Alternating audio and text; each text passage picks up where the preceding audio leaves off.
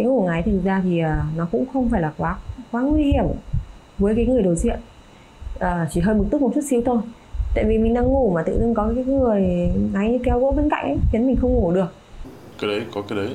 Ngáy với cả lúc ngủ thỉnh thoảng bị uh, kiểu khó thở. Ấy. biểu hiện là kiểu mình ngủ mình cảm giác mình ngáy đến mức mà nó như là người sặc cái xong rồi tắt thở ấy. Xin chào quý thính giả đang lắng nghe podcast Báo Tuổi Trẻ. Thưa quý vị, có bao giờ quý vị cảm thấy khó chịu, thậm chí là khó ngủ vì bị kéo chăn hay là tiếng ngáy của bạn đời? Thì đã đến lúc quý vị nên thử ly hôn khi ngủ. Đây là cách nói khác của việc ngủ riêng để bảo toàn hạnh phúc gia đình. Vậy thuật ngữ trên là gì và liệu nó có tác động như thế nào đến đời sống của các cặp vợ chồng? Hãy cùng tìm hiểu với Trinh Trà ngay sau đây quý vị nha. Trước tiên cần phải khẳng định là các chuyên gia sức khỏe không mong muốn ý tưởng ly hôn giấc ngủ trở thành xu thế hay giải pháp cho những người bị khó ngủ hoặc là rối loạn giấc ngủ do các vấn đề gặp phải khi ngủ chung với vợ chồng của họ. Tuy nhiên trên thực tế, đây không phải là chuyện hiếm gặp và đôi khi nó trở thành một việc phải chịu đựng và ám ảnh với nhiều người nếu họ ngại ngần chia sẻ về trục trặc trong giấc ngủ với nhau. Một ví dụ cho điều đó là những thảo luận về ý tưởng ly hôn giấc ngủ, có nghĩa là vợ chồng ngủ riêng thu hút rất nhiều tương tác trên mạng xã hội. cái ngủ ngáy thực ra thì à, nó cũng không phải là quá quá nguy hiểm với cái người đối diện. À, chỉ hơi bực tức một chút xíu thôi. Tại vì mình đang ngủ mà tự dưng có cái người ngáy như kéo gỗ bên cạnh ấy khiến mình không ngủ được. Cái đấy có cái đấy. Ngáy với cả lúc ngủ thỉnh thoảng bị uh, kiểu khó thở. Biểu hiện là kiểu mình ngủ mình cảm giác mình ngáy đến mức mà nó như là người sặc cái xong rồi tắt thở đấy xong rồi Chẳng hạn, mã chủ đề Sleep Divorce, ly hôn giấc ngủ trên TikTok đã thu hút hơn 355.000 lượt xem và các chuyên gia về giấc ngủ cho rằng với một số trường hợp, việc này có thể là có ích. Theo tiến sĩ Erin Flynn Evans, cố vấn của Viện Y học giấc ngủ Mỹ cho biết, các nghiên cứu gần đây đã chỉ ra khi một người bị rối loạn giấc ngủ, họ có thể gây ảnh hưởng tiêu cực tới người ngủ chung với họ. Chẳng hạn như là một người thường sẽ tỉnh giấc luôn khi mà người ngủ chung bị mất ngủ, hoặc khi mà hai người ngủ chung khác nhau về nhịp sinh học, kiểu như một người là cú đêm, còn người kia là họa mi buổi sáng. Khoảng thời gian ngủ ưa thích của họ có thể ảnh hưởng tiêu cực tới người còn lại.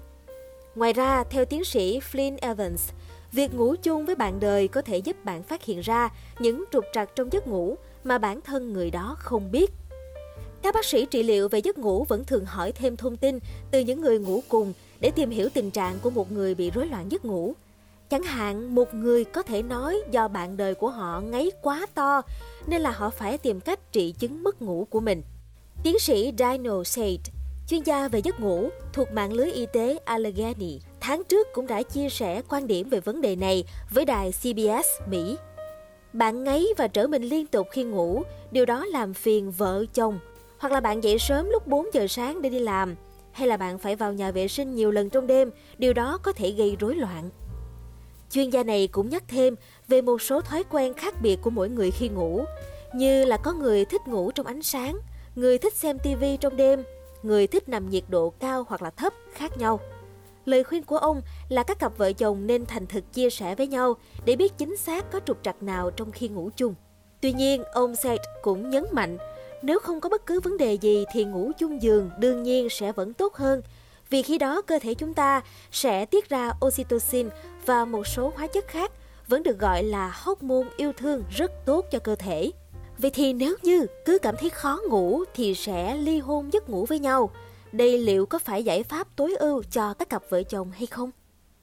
Chỉ có một cách duy nhất là mình phải tạo như thế nào hoặc là mình tập cho người ngáy là ngủ nghiêng là không bao giờ ngáy chúng ta sẽ nằm cao uống lên một chút xíu Nói về vấn đề này, bà Flynn Evans khẳng định việc ngủ riêng không nên được coi là giải pháp khi một trong hai vợ chồng gặp vấn đề về giấc ngủ. Các cặp vợ chồng luôn cần tìm giải pháp trị liệu từ một chuyên gia để hiểu rõ về các rối loạn giấc ngủ. Đây là cách duy nhất để đảm bảo cả hai cùng có được giấc ngủ ngon nhất, bất kể việc họ sẽ ngủ chung hay riêng. Thưa quý vị, nếu mà quý vị đang gặp tình trạng này, hãy khoan ly hôn giấc ngủ liền mà vợ chồng chúng ta hãy nên thẳng thắn chia sẻ và thành thật với nhau trước. tìm ra những giải pháp tốt nhất để không ảnh hưởng xấu đến mối quan hệ hiện tại quý vị nha. Quý vị nghĩ sao về những thông tin trên? Hãy để lại ý kiến của mình bằng cách bình luận bên dưới nha. Cảm ơn quý vị thính giả đã lắng nghe số podcast này. Đừng quên theo dõi để tiếp tục đồng hành cùng podcast Báo Tuổi Trẻ trong những số lần sau. Còn bây giờ, xin chào và hẹn gặp lại!